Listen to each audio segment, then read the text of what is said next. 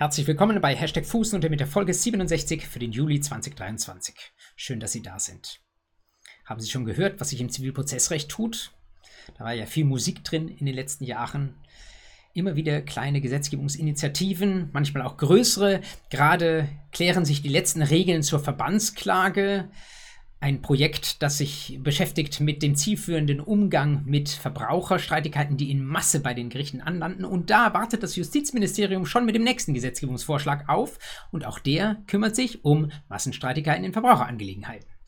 Das ist also ein sehr drängendes Thema, da geht es Schlag auf Schlag. Und der nächste Vorschlag, der jetzt gar nicht europarechtlich veranlasst ist, sondern auf dem Mist des deutschen Gesetzgebers wachsen könnte, ist der Vorschlag zur Einführung eines sogenannten Leitentscheidungsverfahrens beim Bundesgerichtshof. Also betrifft das Herz der ZPO.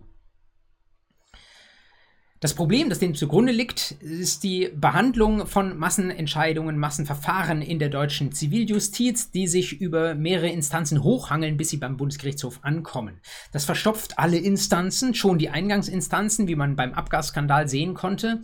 Geht aber hoch bis zum BGH, Dort wurde ein eigener Senat eingerichtet, das werden Sie gehört haben, der sechsarte Senat, der Zivilsenat, der nur für Abgasstreitigkeiten zuständig ist. Und auch dieser Senat hat reichlich zu tun und insgesamt findet man das als sehr ineffizient, dass nicht der BGH zentrale Rechtsfragen entscheiden kann und dann sich die Untergerichte daran orientieren können, sondern eine Vielzahl von Fällen mit sehr, sehr ähnlichen oder gleichen Rechtsfragen läuft parallel hoch bis zum BGH und dann verstopft es dort die Kanäle. Das ging ja in der Vergangenheit so weit, dass äh, sogar, ich habe Ihnen das berichtet, im Verfassungsblog sehr kritisiert wurde, dass von Seiten eines BGH-Senatsvorsitzenden einmal die Bitte an die OLGs gerichtet wurde, dass man dort bitte Verfahren zurückhalten solle, damit der BGH nicht ein Verfahren erstickt. Das sieht das Zivilprozessrecht nicht vor und ist aus meiner Sicht zu Recht sehr, sehr kritisiert worden. Und der Gesetzgeber hat das natürlich gesehen und äh, will darauf jetzt ein Stück weit reagieren und die Justizeffizienz zumindest ein bisschen stärken. Das könnte geschehen, indem es neue Paragraphen gibt. 552b ZPO und 565 ZPO und da soll eben ein Leitentscheidungsverfahren der Kontur nach reingeschrieben werden. Was ist damit gemeint, so ein Leitentscheidungsverfahren? Das soll in dem Moment beginnen, wo Revisionen beim BGH anlanden. Da soll der BGH mit einem speziellen Blick drauf schauen und sich mal äh, die Frage stellen, handelt es sich hier um eine Massenstreitigkeit? Und wenn das der Fall ist, gibt es in diesem Verfahren Rechtsfragen, die noch für viele andere Fälle von Bedeutung sein können. Wenn das der Fall ist, dann nimmt sich der BGH das Etikett Leitentscheidung, klebt es auf das Verfahren drauf und ab dem Moment ist klar, das ist ein besonderer Fall. Das führt zunächst dazu, dass die Instanzgerichte aussetzen können, wenn sie ein Verfahren haben, das mit diesen per Leitentscheidung zu entscheidenden Fragen behaftet ist. Also äh, muss ich diesen noch unten hängenden Fall nicht hoch eskalieren lassen zum BGH, sondern das Landgericht würde etwa aussetzen und sagen, liebe Freunde, in diesem konkreten Verfahren wartet doch mal, bis das Leitentscheidungsverfahren entschieden ist, dann können wir diese Leitentscheidungspräzedenz übernehmen, die hilft uns auch bei unserem Fall, dann könnt ihr euch den Weg durch die weiteren Instanzen sparen.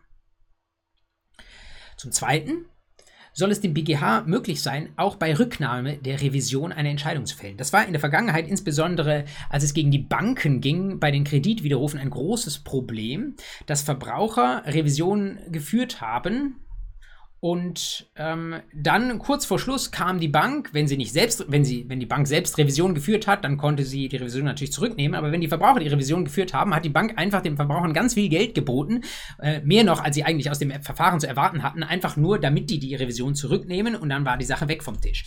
Problem: Der BGH konnte in diesen Fällen dann auch nicht mehr entscheiden und das war für den konkreten Fall nicht so schlimm, weil die Parteien sich ja geeinigt hatten. Aber für viele andere Fälle, die auf die entsprechende Präzedenz gewartet hatten, war das sehr sehr tragisch, denn die schauten nun in die Röhre.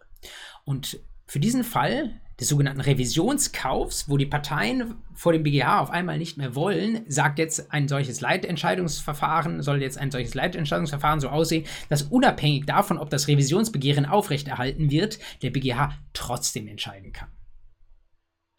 Es gab auch mal den Vorschlag, da so eine Art Verbraucherstaatsanwalt zu installieren, der in solchen Fällen das Verfahren übernimmt und die Präzedenz weiter ähm, herausklagt. Aber äh, davon äh, ist jetzt nicht mehr die Rede, aber der ähm, äh, Effekt nach ist es was sehr ähnliches. Wir kriegen die Präzedenz auf jeden Fall. Das ist gewissermaßen das Licht am Ende des Tunnels, das wir da sehen. Das ist sicherlich der sehr positive Aspekt an diesem Gesetzgebungsvorschlag. Zugleich habe ich etwas frech über diese Fußnote drüber geschrieben, Glühwürmchen, und das bezieht sich genau auf diesen Gesetzgebungsvorschlag. Ich weiß nicht, ob Sie jetzt im Frühsommer mal in der anbrechenden Dunkelheit draußen waren. Vielleicht hatten Sie Glück und haben den einen oder anderen grünen Punkt gesehen. Man muss ja manchmal ein bisschen lange ins Dunkle starren und irgendwann kommt dann so ein kleiner fluoreszierender Punkt, der ist ein paar Sekunden unterwegs und dann verschwindet er wieder. Warum ähm, bezeichne ich jetzt diesen Gesetzgebungsvorschlag ein bisschen als Glühwürmchen. Na, immerhin, er glüht. Also ich finde, äh, man kann ihm durchaus einiges Positive abgewinnen, insbesondere, dass diese Präzedenz dann zustande kommt. Weswegen äh, ich so ein bisschen skeptisch bin, ist, dass ich finde, dass dieser Präzedenz viel zu spät einsteigt, da hat man schon sehr, sehr viel Zeit verloren. Das Glühwürmchen muss man, da muss man eben auch sehr lange ins Dunkle starren, bis irgendwann irgendein kleines grünes Licht auftaucht. Warum vergeht so viel Zeit? Naja, weil die Leitentscheidung ja überhaupt dann erst beginnen kann, das Verfahren, in dem Moment, wo eine Revision bis zum BGH hochgekocht ist. Das kann in so Massenverfahren durchaus mal zwei, drei Jahre lang dauern. Es sind durchaus Alternativen vorgeschlagen worden. Etwa eine Möglichkeit wäre, dass man so wie Instanzgerichte zum EuGH vorlegen können, man auch die Möglichkeit schafft, dass Instanzgerichte zum BGH vorlegen, wenn sie erkennen, ja, wir haben jetzt einen neuen Massenstreit und ähm, es ist für die Gesamtheit der Rechtsprechung wichtig, dass diese drei zentralen Rechtsfragen frühzeitig geklärt werden. Dann warten wir nicht mehr die zwei, drei Jahre, bis das wirklich über die Instanzen zum BGH gegangen ist, sondern wir machen das jetzt schnell per Direktvorlage zum BGH. Natürlich ist auch da immer eine Gefahr des Missbrauchs, ja, es könnte ein fauler Landrichter auf den Gedanken kommen, äh, möglichst viele Verfahren jetzt dem BGH vorzulegen, damit er sie von seinem Tisch hat. Ich glaube aber, da gibt es Möglichkeiten, um sich dagegen äh, zu wehren, um da Vorkehrungen einzuziehen. Das Verfassungsgericht kennt ja auch Möglichkeiten der Nichtannahme, etwa einer Verfassungsbeschwerde. Ähnlich könnte man so machen, dass wenn der BGH sagt, eine Vorlage zum BGH wird als nicht äh, wichtig angesehen, dass sie dann nicht angenommen wird zur Entscheidung, dann muss das Ganze auf dem üblichen Instanzenweg passieren. Aber das war eben nur ein Vorschlag, der wurde jetzt nicht aufgegriffen, sondern Glühwürmchen stattdessen. Ähm, das Ganze ähm, soll erst durch die Instanzen gehen und dann erst zur Leitentscheidung werden. Hinzu kommt vielleicht auch noch, dass äh, ich absehe, dass womöglich, wenn es die Möglichkeit gibt, für die Untergerichte auszusetzen, bis die BGH-Leitentscheidung dann vorliegt, dass wir dann sehr viel Unzufriedenheit ernten auf Seiten der Verfahrensbeteiligten. Dann erhebe ich eben eine Massenklage vor der Eingangsinstanz und dann werde ich erstmal auf die lange Bank geschoben. Dann passiert erstmal zwei Jahre überhaupt nichts, bis der BGH seine Leitentscheidung ähm, gefällt hat. Nur um zu erkennen, dass die für diesen Fall doch nur eine von sieben Rechtsfragen war. Und dann müssen wir direkt nochmal weitergehen und trotzdem trotzdem durch die Instanzen gehen. Also ob das der Weisheit letzter Schluss für die Justizeffizienz ist, da bin ich mir noch nicht ganz klar. Man kann auch die Makrosperspektive nochmal einnehmen und sagen, naja, ähm, jetzt im internationalen Vergleich, ähm, wenn jetzt der Abgasskandal ein zweites Mal kommt, würde uns dieses Leitentscheidungsverfahren helfen, die Ziviljustiz so wesentlich effizienter zu machen. Oder ist womöglich das, was wir zum Beispiel in den USA gesehen haben, viel, viel schneller und befriedigender für alle Beteiligten gewesen? Schnelle Bußgelder und an der zivilrechtlichen Front hat gar nicht so viel Musik gespielt. Es gibt äh, auch immer wieder die Diskussion darüber, dass man vielleicht für kleine Bagatellen, die die Leute gar nicht so sehr stören, gar keine zivilen Rechte eröffnen sollte. Dieser alte Spruch vom De minimis non curat praetor, also um Bagatellen brauchen sich die Gerichte äh, nicht zu kümmern. Das gibt es aber so im deutschen materiellen Recht nicht. Das wird jetzt womöglich dann auch wieder mal diskutiert, wenn man vielleicht merken wird, dass das Entscheidungsverfahren nicht so die allerschärfsten Zähne hat. Ähm, wenn Sie nochmal eine Doktorarbeit schreiben wollen, könnten Sie auch über solche Lösungen im materiellen Recht diskutieren. Mein Dafürhalten ist eher, dass wir in der nächsten Zeit weitere Musik im Prozessrecht sehen werden. Also, dass das Leitentscheidungsverfahren ähm, nicht der letzte Gesetzgebungsakt bleiben wird, wenn es denn so durchkommt, sondern dass wir weitere Bemühungen sehen werden, um unsere Justiz irgendwie ein bisschen moderner und effizienter zu machen. Dass das Not tut, ähm, das ist einigermaßen unstreitig und das bringt mich zur Literatur. Der erste Beitrag, den ich Ihnen dringend zur Lektüre empfehlen möchte, beschäftigt sich mit einem alten Phänomen auf neuer empirischer Grundlage aus der Zeitschrift Monatsschrift des deutschen Rechts, MDR, habe ich Ihnen, glaube ich, noch gar nicht so häufig empfohlen. Sie ist ein bisschen schlecht zugänglich, aber seit einiger Zeit immerhin auf Juris. Also bekommen Sie sie dort und dort bekommen Sie auch den Aufsatz von Caroline Meller-Hannig aus Halle. Schöne Grüße an alle, die uns aus Halle ähm, zuschauen. Ähm, der Rückgang der Klagen in der Ziviljustiz heißt Ihr Beitrag, MDR 2023, 737 bis 742. Und da geht es um die Probleme der Ziviljustiz. Es ist eigentlich allen klar, dass seit ungefähr einem Vierteljahrhundert jedes Jahr so ungefähr 2% weniger Klagen bei den Gerichten, bei den Zivilgerichten einlaufen. Und dieser Trend ist einigermaßen ungebrochen, obwohl wir diese Massenklagenphänomene in den letzten Jahren haben. Und da hat sich jetzt eine Untersuchungs, äh, ein Untersuchungsforschungsprojekt äh, mit diesen Gründen dafür befasst, weswegen es diesen äh, Klagerückgang gibt. Caroline Meller-Hannach war diejenige, die dieses Forschungsprojekt federführend betreut hat. Und was sie äh, jetzt über dieses Forschungsprojekt an Einsichten gewonnen hat, das teilt sie in diesem Beitrag und fasst es sehr, sehr gut lesbar zusammen. Und äh, wenn ich versuchen sollte, nochmal für Sie etwas kürzer runterzubrechen, dann würde ich Ihnen sagen, ja, es bleibt vorerst beim Abwärts, es bleibt bei immer weniger Klagen vor den Ziviljuristen äh, Zivilgerichten. Und jedenfalls einer der vielen Gründe, die man dafür finden kann, ist, dass die Justiz einfach strukturell hinten dran ist. Da ist viel Modernisierung verpasst worden in den letzten Jahren und Jahrzehnten.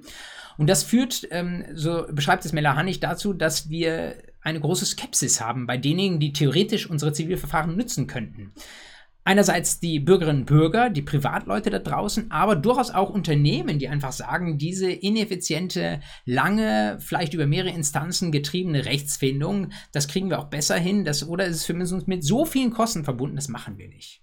Vor allen Dingen aber auch, und das sollte beunruhigen, Skepsis in der Anwaltschaft und in der Richterschaft. Vielleicht in der Richterschaft eher eine Frustration über die Art und Weise, wie sie mit Fällen arbeiten müssen aus dem letzten, vorletzten Jahrhundert. Es geht immer noch mit Papier. Alles, was elektronisch ist, funktioniert nicht oder schlecht.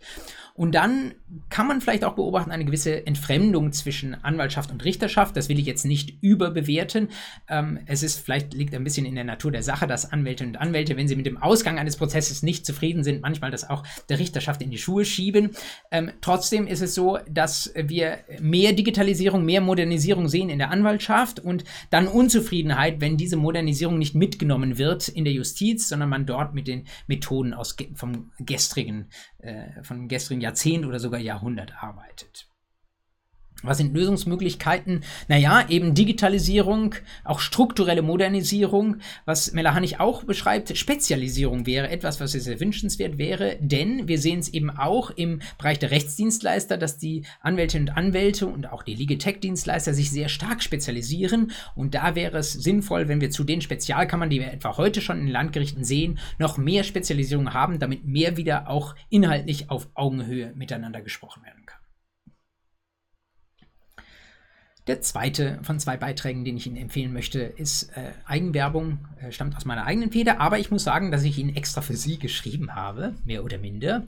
Ähm, gerade mit Blick auf äh, eine Frage, wo ich einfach glaube, dass die für Klausuren in nächster Zeit von sehr, sehr großer Bedeutung sein könnte. Es geht um funktionsnotwendige digitale Produkte, und Sie ahnen, da ist angesprochen der 327a Absatz 3 Satz 1 BGB. Da geht es um die Schnittstelle zwischen dem neuen digitale Produkterecht und dem Kaufrecht. Wenn das digitale Produkt notwendig ist, damit die körperliche Sache, mit der es verbunden ist, funktioniert, dann sagt man, scheren wir das Ganze einheitlich über den kaufrechtlichen Kamm, dann wenden wir die 327b bis u nicht mehr an. Wenn aber die Sache funktioniert auch ohne das digitale Produkt und das digitale Produkt klebt da nur irgendwie so dran, dann machen wir eine Spaltung, dann machen wir zum Beispiel in der Gewährleistung die körperliche Sache nach Kaufrecht und die, das digitale Produkt nach dem digitale Produkterecht der 327 folgende. Die Frage ist nur, wann ist ein sogenanntes Digital, äh, wann ist ein digitales Produkt im Sinne der Vorschrift funktionsnotwendig? Wann ist es notwendig, damit die körperliche Sache funktioniert? Und da gibt es ganz viele verschiedene Auffassungen und die habe ich so nacheinander mal aufgefächert. Man könnte, das Ganze hängt sich auf an einem Begriff im 327 Absatz 3, der sogenannte Ware mit digitalen Elementen. Wenn es eine Ware mit digitalen Elementen ist, wandert man ausschließlich ins Kaufrecht, sonst bleibt man auch im digitale Produkterecht. Und ähm, es ist relativ unstreitig, dass etwa ein Betriebssystem auf einem Handy, so ein iOS auf dem Apple Smartphone, ähm, das ist eine, ein digitales Element, Element, das ist notwendig, sonst können Sie das Smartphone, können Sie das iPhone nicht starten. Oder die Kamera-App, da gibt es keine Alternativen dazu. Das ist eine Ware mit digitalen Element, ein solches iPhone im Hinblick auf die Kamera-App. Aber wie ist es zum Beispiel mit der Wetter-App? Da könnten Sie auch eine andere Wetter-App auf Ihrem Handy installieren, wenn die nicht funktioniert. Oder wie ist es mit dem Navigationssystem in einem Auto? Wenn das eine nicht funktioniert, womöglich könnten Sie auch ein anderes installieren. Ist das dann noch funktionsnotwendig für das Auto? Wenn ja, dann nur Kaufrecht. Wenn nein, dann auch digitale Produkterecht. Und das ist schon für die Anspruchsgrundlage, die Sie in der Klausur brauchen, eine ganz, ganz wichtige Weichenstellung. Und es gibt verschiedene Kriterien, die da diskutiert werden. Verworfen hat der europäische Gesetzgeber eine Unterscheidung nach der Wesentlichkeit. Also man kann nicht sagen, diese App ist irgendwie wichtig für das Smartphone oder ein Auto kann heute nicht mehr ohne Navi, deswegen insoweit Ware mit digitalen Elementen. Das wollte der europäische Gesetzgeber nicht. Es wird dann diskutiert zu sagen, ähm, kommt darauf an, ob das digitale Produkt diesen körperlichen Gegenstand prägt. Andere sagen, wir haben nur dann eine Ware mit digitalen Elementen, wenn sie ohne dieses digitale Element so gar nicht mehr funktioniert. Oder aber wir haben dann eine Ware mit digitalen Elementen, wenn es kein Alternativ-Digitalprodukt gibt, das man an der Stelle noch einsetzen könnte, also eine andere Navigations-App zum Beispiel. Oder man sagt, ähm, so oder so Wann immer wir einen Zweifelsfall haben, wir gehen eigentlich immer ausschließlich ins Kaufrecht, denn das Kaufrecht sollte den Vorzug bekommen. Der europäische Gesetzgeber hat selbst gesagt, die Warenkaufrichtlinie, die den neuen 434 folgende zugrunde liegt, ist ein bisschen wichtiger als die Digitalproduktrichtlinie, die der 327 folgende zugrunde liegt. Vielleicht haben Sie jetzt aus meinen dürren Worten nur mitgenommen, hoppla, ähm, von dem Problem habe ich noch nie gehört, das scheint kompliziert zu sein. Das wäre nachvollziehbar, aber umso mehr ähm, schauen Sie sich meinen Beitrag an oder lesen Sie meine Kommentierung zu dem 327a Absatz 3. Ich habe versucht, eigentlich alles für Sie lesbar zusammenzufassen und vor allen Dingen Open Access in der äh, LRZ ganz aktuell veröffentlicht. Den Hinweis und die URL finden Sie in den Show Notes ich bin ja fest davon überzeugt, dass dieses digitale Produkterecht in den nächsten Jahren immer wieder in Klausuren drankommen wird und es liegt einfach nahe, diese Schaltstelle zum Kaufrecht mitzuprüfen. Ich weiß gar nicht, ob jeder Klausursteller schon auf dem Schirm hat, wie viele Möglichkeiten es gibt, den 327 Absatz 3 Satz 1 an der Stelle zu verstehen, aber Sie haben es dann und das ist schon mal eine gute Ausgangssituation. Das war es dann auch schon mit der Literatur und das führt mich zur Rechtsprechung. Auch da nur zwei Entscheidungen, aber die haben es in sich. Auf die erste haben wir schon lange gewartet. Da sind Sie eigentlich auch grundsätzlich schon im Bilde. Ich möchte nur noch mal eine Anschlussinformation Ihnen geben, dass in den letzten Tagen der BGH dann endlich auch im Gefolge des EuGH entschieden hat über den Thermofensterfall. Entscheidung vom 26. Juni 2023, mehrere Aktenzeichen, unter anderem das 6AZR 335 aus 21. Sie erinnert sich, Thermofenster ist ein sehr euphemistischer Begriff dafür, dass wir eine Schummelsoftware haben auf dem Auto, wo die Abgasreinigung nur in einem bestimmten Temperaturfenster korrekt funktioniert. Aber in Mitteleuropa herrschen manchmal auch andere Temperaturen als dieses Fenster und das führte dazu, dass eben die Abgasreinigung insgesamt nicht optimal funktioniert hat, vor allen Dingen nicht so funktioniert hat, wie es versprochen war. Ich zögere ein bisschen, Ihnen das gesamte Urteil zur Lektüre zu geben, weil ich Ihnen sagen muss, es ist ein komplizierter Fall, der geht eben auch in das europäische Recht rein. Und die Frage ist, ob man den eins zu eins auch in der Klausur so bringen kann. Oder ob man, wenn wir mal von der Klausur abgehen, Ihnen, wenn man Ihnen methodisches Grundverständnis beibringen möchte, wirklich zumuten sollte, diesen gesamten Fall irgendwie aufzuarbeiten. Das ist erstmal die Beruhigungspille vorab. Ich versuche Ihnen zumindest mal so anzudeuten, was so die zentralen Punkte sind, warum dieser Fall spannend war und was dann die Fragen sind, über die man auch zukünftig noch diskutieren wird. In sehr vielen Dieselfällen der letzten Jahre ist man nach anfänglichem Zögern hingekommen auf 826 BGB. Das werden Sie wahrscheinlich auch schon irgendwo mal an einem Übungsfall durchexerziert haben. Sittenwidrige vorsätzliche Schädigung, Schadensersatz, relativ einfach. Nun gibt es Fälle, wo das mit dem Vorsatz nicht so einfach ist, weil nach den Feststellungen des entsprechend urteilenden Untergerichts ähm, äh, nicht so ganz klar war, ob der Vorstand auch Bescheid wusste, was da verbaut wurde. Und es ist ja grundsätzlich mal die Beweislast beim Anspruchsteller. Das heißt, wer hier als Kunde Schadensersatz haben will, der muss nachweisen, dass vorsätzlich gehandelt wurde und zwar auch auf Vorstandsebene. Und das hängt natürlich ein bisschen jetzt von der Einordnung des konkreten Gerichts ab. Manche waren da aber eher skeptisch, haben gesagt, hm, ist nicht nachgewiesen. Und was dann noch in Betracht kam, für die Fälle, wo der Vorsatznachweis schwierig war, ist natürlich fahrlässiger Schadensersatz. Aber Fahrlässigkeit kennen Sie aus 823 Absatz 1, aber da haben Sie nur Eigentumsschädigung und keinen Vermögensschaden. Deswegen über 823 Absatz 1 kommt man nicht weiter. Alleinzig 823 Absatz 2 erlaubt auch einen Ersatz fahrlässig verursachter Vermögensschäden. Da braucht es dann wiederum ein Schutzgesetz und hier war im konkreten Fall eben bei den Thermofenstern die Frage, wie sieht es aus mit der Europäischen Typengenehmigungsverordnung und ein paar ähnlichen Gesetzen? Sind die Schutzgesetze? Der EuGH hat das bejaht und hat gesagt, ja, da brauchen wir ähm, einen entsprechenden Schadensersatz und hat so grobe Vorgaben gemacht, wie der BGH jetzt urteilen soll. Fahrlässigkeit stand jetzt in dem konkreten Fall außer Rede. Ähm, man hat das zwar angegriffen mit Blick darauf, dass das Kraftfahrtbundesamt die entsprechenden Typen genehmigt hatte, aber das Kraftfahrtbundesamt genießt auch bei deutschen Gerichten nicht die allerhöchste Autorität. Es ist keine glasklare Behörde und es steht jedenfalls im Ergebnis nicht der Annahme von Fahrlässigkeit entgegen, wenn das Kraftfahrtbundesamt grünes Licht für den entsprechenden Typ gegeben hatte. Die Frage ist nur, was machen wir jetzt mit diesem Schadensersatz? Vor allen Dingen auf der rechtsfolgenden Seite, äh, Rechtsfolgenseite. Gewähren wir komplette Rückabwicklung des Vertrages oder sagen wir, nee, wir beschränken uns auf sowas ähnliches wie den merkantilen Minderwert?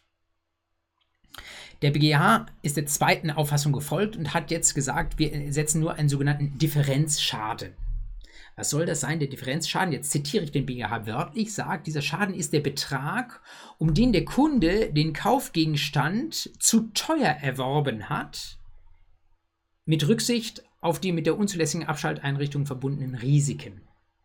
Also der BGH geht jetzt hin versucht irgendwie auch eine sachgerechte Lösung, ohne gleich das ganze große Schadensersatzrad zu rollen, sagt er, sachgerecht ist doch, wir schauen uns den Zeitpunkt des Vertragsschlusses an. Das ist wichtig. Zeitpunkt des Vertragsschlusses. Welche Risiken waren dann mit diesem Auto verbunden mit Blick auf diese unzulässige Abschalteinrichtung? Und diese Risiken versucht der BGH jetzt in einer Zahl auszudrücken. Und er gibt selbst einen Anhaltspunkt, sagt 5 bis 15 Prozent schon in den schnellen Echos auf diese BGH-Entscheidung wurde sofort kritisiert, ja, warum jetzt 5 bis 15 Prozent? Äh, hat der BGH mehr oder minder aus der Luft gegriffen? Kann man für angemessen halten, kann man für nicht. Angemessen halten, die Instanzgerichte werden das aber jetzt einfach mal so hinnehmen. Methodisch ist das wahrscheinlich ein bisschen brüchig an der Stelle. BGH sagt, ja, damit haben wir dann im Endeffekt auch einen angemessenen Abstand zu den Fällen, die unter 826 fallen. Denn 826 sind ja die ganz bösen Fälle, wo Vorsatz nachzuweisen ist. Da gibt es dann die komplette Rückabwicklung. Und hier bei 823 Absatz 2 gibt es eben nur diesen Differenzwertschaden, Risiko, monetarisiert, abgebildet äh, im ähm, Zeitpunkt des Vertragsschlusses. Und diese Fälle, wo nur Fahrlässigkeit nachzuweisen ist, da ist es ja in Ordnung, wenn es nicht die komplette Rückabwicklung, sondern nur ein bisschen Geld gibt. Wohlgemerkt, Nutzungsentschädigung ist anzurichten. Das heißt, ob es da am Ende noch Geld rausfließt, ist sehr fraglich, denn wenn das Auto über Jahre genutzt wurde, ist durchaus möglich, dass dieses Risiko dann am Ende zum großen Teil durch die Nutzung bereits wieder aufgefressen, äh, aufgefressen wurde. Interessant aus meiner Sicht drei Fragen. Die eine sind äh, die 5 bis 15 Prozent, ob die tatsächlich ähm, irgendwie sich aus dem Gesetz herleiten lassen. Da tappe ich noch im Dunkeln und der BGH tut es, glaube ich, auch und lässt es dann irgendwie gut sein. Ein zweiter Punkt ist, mir fällt es schwer, schadensrechtlich nachzuvollziehen, diese Unterscheidung zwischen 823.2 und 826. Denn ich sehe eigentlich sowohl bei den Tatbestandsvoraussetzungen auch bei der Rechtsfolge in beiden Fällen Schadensersatz. Ich verstehe, dass der BGH sagt, ja, 823.2 mit nur Fahrlässigkeit ist ein etwas schwächerer Fall. Aber im Gesetz ist in beiden Fällen von Schaden die Rede und dann führen beide Fälle zum 249 folgende, wo vom Ersatz des Schadens die Rede ist. Und das wissen Sie, der Grundsatz in 249 lautet Naturalrestitution. Das heißt, bei Verträgen, die unter Falschangabe eingegangen worden sind, heißt das Rückabwicklung. Also mir mit, mit, Blick auf das Schadensrecht nicht klar, wie der BGH da aus der Rückabwicklung herauskommen wird. Das ist eher so eine allgemeine Billigkeitserwägung. Ich könnte mir vorstellen, schauen Sie mal aus, auf Besprechungen, die in nächster Zeit so eintrudeln, dass das doch auch an der BGH-Entscheidung noch kritisiert werden wird. Und die letzte Frage ist dann diejenige, jetzt haben wir diese 5 bis 15 Prozent ähm, in der Hand. Was passiert eigentlich, wenn ich überspitze mal etwas, dass die entscheidenden Personen beim Kraftfahrtbundesamt ähm, im nächsten Sommer mal in den Harz reisen und die ganzen toten Wälder sehen oder einen ausgetrockneten Gardasee. Und wenn Sie vielleicht Ihre Einstellung ändern ähm, mit Blick auf solche Fahrzeuge, Natürlich geht es da schon auch um die Umsetzung von Normen, aber manchmal hat man dazu ja auch ein gewisses Ermessen. Und warum auch immer wir in zwei, drei Jahren die Situation sehen, dass das Kraftfahrtbundesamt sagt, nee, ähm, wir haben diesen Typ ursprünglich zugelassen, jetzt müssen diese Autos von der Straße runter. Eigentlich würde man sagen, jetzt hat sich der Verschaden auf Seiten der Kunden nochmal vergrößert. Jetzt ist auf einmal das Auto schlagartig nichts mehr wert. Dann könnte man überlegen, ob die Rechtskraft des ursprünglichen Urteils das bereits mit erfasst. Ähm, und man würde wohl sagen, eigentlich eher nicht, denn es ist ja ein neuer Schaden eingetreten. Mit der Begründung, wie sie der BGH jetzt aber gebildet hat, ähm, ist das wiederum zweifelhaft, denn der BGH ähm, schaut sich das ja mit Blick auf ein Risiko bei Vertragsschluss an. Und wenn man ein Risiko für den Zeitpunkt des Vertragsschlusses annimmt, müsste auch ein kompletter Shutdown in der Zukunft bereits in das Risiko mit eingepreist sein. Dann wären diese Fälle auch weg vom Fenster für alle Zukunft, egal ob irgendwann das KBA, das Kraftfahrtbundesamt, nochmal einen Total-Shutdown dieser Fahrzeuge verfügt. Und das wäre für die Kunden ziemlich, ziemlich bitter.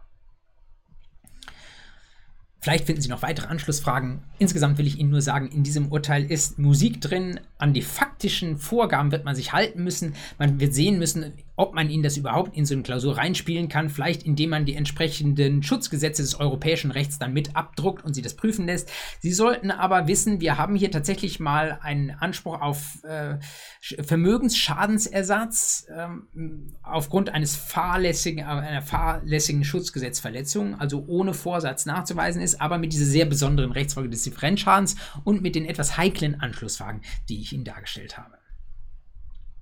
Das führt mich zum guten Schluss zu der letzten Entscheidung, zu der zweiten Gerichtsentscheidung, die ich Ihnen da vorstellen möchte. Das ist auch eine Entscheidung, die in die Zukunft reicht und auch ein Punkt jetzt, der nochmal abgebildet ist im Titel dieser Fußnote, nämlich die Heuschrecke. Es ist noch gar keine endgültige Entscheidung, sondern nur eine Vorlage. Eine Vorlage des Anwaltsgerichtshofs Bayern vom 20. April 23. Und da geht es um ja, Heuschrecken, Heuschrecken in der Kanzlei. Das betrifft sehr stark Ihren Beruf oder mit großer Wahrscheinlichkeit Ihre Berufsgestaltung in der Zukunft. Deswegen fühle ich mich verpflichtet, Ihnen heute schon diese Vorlageentscheidung mitzuteilen. Worum geht's? Eine sehr, sehr, ein, ein sehr, sehr bekannter Protagonist in der Rechtswelt von heute, nämlich der Gründer von wenigermiete.de, heute heißen sie Conny, der schon für viel Furore gesorgt hat, weil er gegen ähm, äh, viel betreiben auf Seiten der Rechtsanwaltskammern. Ähm, ein Stück weit die Liberalisierung des deutschen Rechtsdienstleistungsmarkts vor dem BGH erfolgreich durchgesetzt hat. Ähm, der will auch in andererlei Hinsicht jetzt ein bisschen das Anwaltsrecht lockern. Er hat eine Rechtsanwaltsgesellschaft UG gegründet, die äh, Halmer Rechtsanwaltsgesellschaft UG, habe ich den Namen schon gesagt, Daniel Halmer, ähm, und hat äh, mit dieser ähm, Gesellschaft Kapital aufgenommen, und zwar, wenn Sie so wollen, bös gesagt, Heuschreckenkapital. Manchmal ist von Fremdkapital die Rede, ist aber im betriebswirtschaftlichen Sinne kein Fremdkapital, sondern Eigenkapital. Er hat sich also Anteilseigner in seine Kanzlei reingeholt und das ist nach deutschem anwaltlichen Berufsrecht unzulässig, wenn das nicht auch Anwälte oder andere sozietätsfähige Berufe sind. Jedenfalls Leute, die einfach nur Geld geben, Private Equity Firmen, die dürfen in eine Kanzlei nach gegenwärtigem deutschen Berufsrecht nicht hinein.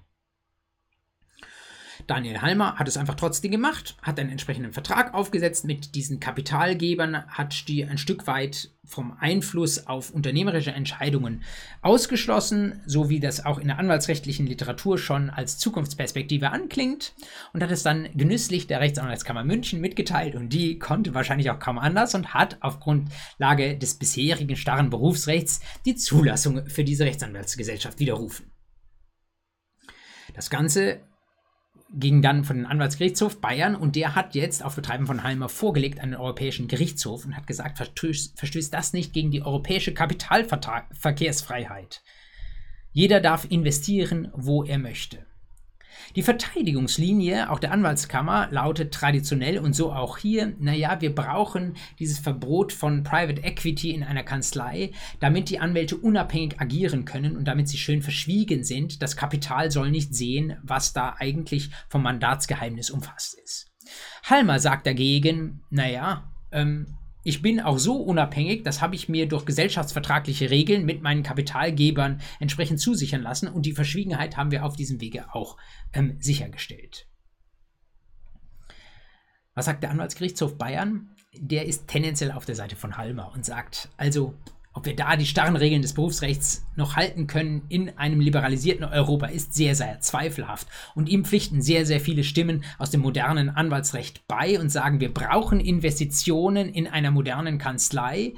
Ich habe nicht am Anfang alles Geld, das ich brauche, um eine Kanzlei wirklich zu professionalisieren, sondern ich muss am Anfang mir Eigenkapitalgeber ins Boot holen und äh, muss sie partizipieren lassen an den Früchten an meiner anwaltlichen Arbeit. Nur so kann ich eine spezialisierte Rechtsdienstleistung auch bundesweit aufziehen. Ein Stück weit ist dieses Fremd, äh, nicht Fremdkapitalverbot, sondern letztlich Private Equity Verbot schon aufgeweicht worden dadurch, dass der Gesetzgeber vor einem Jahr den Kreis der sozietätsfähigen Berufe erweitert hat. Sie erinnern sich daran, inzwischen kann nahezu jeder Freiberufler mit in eine Sozietät reingehen, aber es soll jetzt noch weitergehen. Kurioserweise hat sich jetzt der Justizminister geäußert. Ich meine, es sei auf dem Anwaltstag gewesen, hat er gesagt, er möchte von sich aus liberalisieren. Es gibt ohnehin auch ein Eckpunktepapier von vor zwei Jahren ungefähr, wo damals schon aus dem Justizministerium verlautete, wir wollen das ein bisschen liberaler gestalten. Ähm, aus meiner Sicht spricht also vieles dafür, dass wir solche Heuschrecken zukünftig tatsächlich bei Rechtsdienstleistern und gerade auch bei Anwaltskanzleien drin sehen werden. Der Begriff der Heuschrecke ist nun natürlich nicht ausschließlich positiv belegt, das weiß ich. Ähm, ist das jetzt was Gutes oder was Schlechtes? Ich glaube, dass die Vertreter der verfassten Anwaltschaft, also die Rechtsanwaltskammern dieser Welt, das tendenziell als Bedrohung ansehen, weil es natürlich etwas ist, womit eine ganz traditionelle Anwaltskanzlei, die einfach nur ihr goldenes Schild raushängt und dann losarbeiten möchte, nicht so gut klarkommt. Wenn auf einmal ein riesiger Akteur neben ihr steht, der ihr das Geschäft abjagt und der auch das notwendige Geld dazu hat, weil er Investitionen bringen kann, weil er nicht nur aus der eigenen Tasche sich finanzieren muss.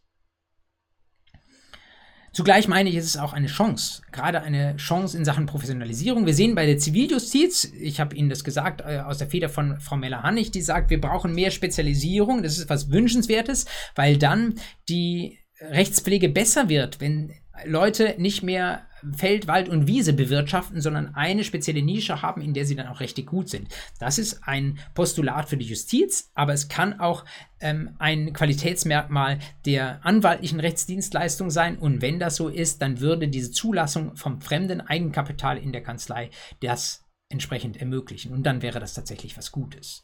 Das ist zugleich natürlich etwas, auf was man sich einstellen muss, wenn man, wie Sie vielleicht in ein paar Jahren reingeht, neu in diesen Rechtsmarkt. Es ist dann mehr und mehr ein Markt und geht weniger nach dem waren von Pfründen und von bisherigen Errungenschaften. Sie können sich natürlich auf ihre juristischen Kenntnisse verlassen, aber sie brauchen auch unternehmerische Kenntnisse, um im Wettbewerb mit solchen Private Equity finanzierten Wettbewerbern bestehen zu können. Das wird spannend, aber Sie sind dafür sicherlich gut gerüstet. Bleiben Sie auf jeden Fall bei diesen unternehmerisch affinen Themen am Ball, ähm, wo immer Sie an Ihrer Uni die Gelegenheit haben, da mal eine Veranstaltung zur Weiterbildung oder Fortbildung zu besuchen, sollten Sie das tun, damit das Ganze nicht nach dem zweiten Examen irgendwie über Sie hereinbricht und Sie völlig unvorbereitet trifft. Ich werde Ihnen natürlich berichten, was der EuGH irgendwann dazu sagt. Das mag aber ein, zwei Jahre dauern. Wir sind gespannt. Ähm, ansonsten genug Futter haben Sie jetzt für den Juli. Äh, Sie sollen ja auch noch ein bisschen Urlaub machen. Den gönne und wünsche ich Ihnen und freue mich, Sie Anfang August wiederzusehen. Bis dahin, alles Gute.